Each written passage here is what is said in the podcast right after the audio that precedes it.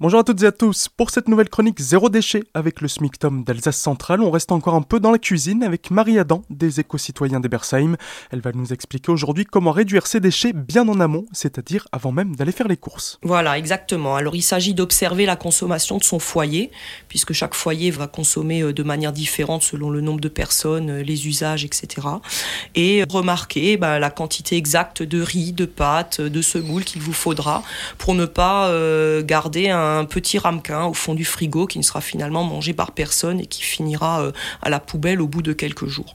Après cette euh, observation, on est déjà plus au clair sur les quantités exactes qui sont nécessaires euh, à la gestion de l'alimentation du foyer.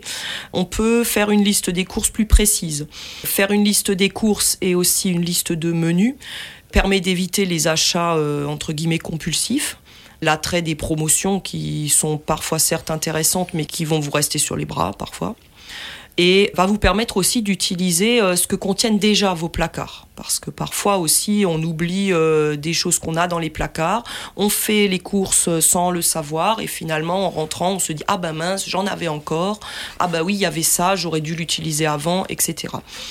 Donc euh, une fois que vous avez euh, fait un peu le bilan de vos placards, vous pouvez établir votre liste de menus, noter exactement pour chaque repas ce qui vous sera nécessaire et après ben, vous pouvez aller faire vos courses euh, tranquillement à l'aide de tous ces outils. Et donc là, ça va permettre de n'acheter que ce dont on a besoin, d'anticiper éventuellement le déjeuner pour le lendemain et de partir ainsi avec sa boîte plutôt que d'acheter un sandwich dans un emballage plastique. Voilà, puisqu'il vous suffira d'adapter les quantités et de cuisiner euh, comme si vous aviez euh, une ou deux personnes supplémentaires, on va dire.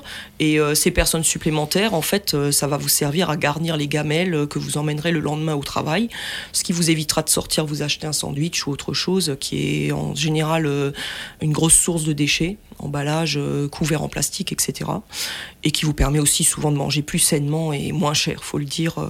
Un repas concocté à la maison vous reviendra assez souvent moins cher que d'acheter un sandwich ou un repas tout prêt à l'extérieur. Vous cuisinez en une fois pour plusieurs fois donc vous avez euh, votre stock et après euh, le soir, euh, vous n'avez pas besoin de ressortir.